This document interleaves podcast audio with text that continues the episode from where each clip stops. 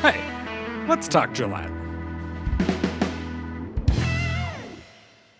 I'm Geno Palazzari, Communications Manager for the City of Gillette. Thanks for joining us for another Let's Talk Gillette podcast. The next City Council meeting is on October 5th, so it's time for us to take a quick look at the agenda. But first, let's take a look at some other things that are happening with the city. The City of Gillette will be hosting a public meeting on Thursday, October 14th from 6 to 7:30 p.m. to inform our residents about the Gillette Pathways Master Plan project. The project consultant team will present recommendations for future improvements to the city's pathways, including new routes and improvements to existing facilities.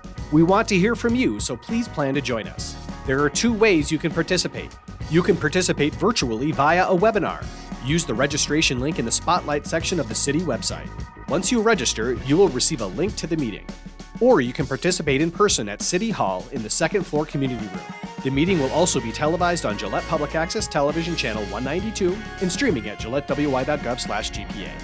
It will be archived for on-demand viewing. If you have any questions, contact City Project Manager Josh Richardson at 307-686-5265. A new eye on Gillette is on the city's YouTube channel.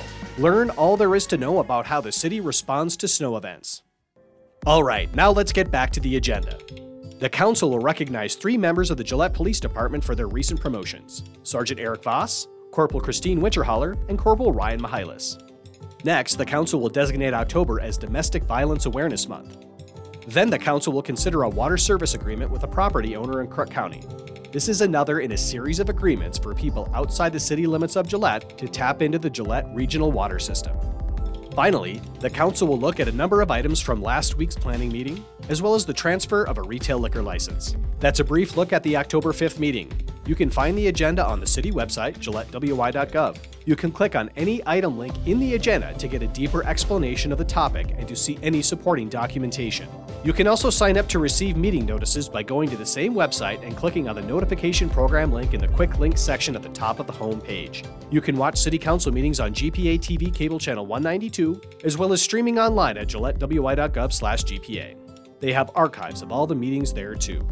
Let's Talk Gillette is a production of Gillette Public Access Television and the City of Gillette.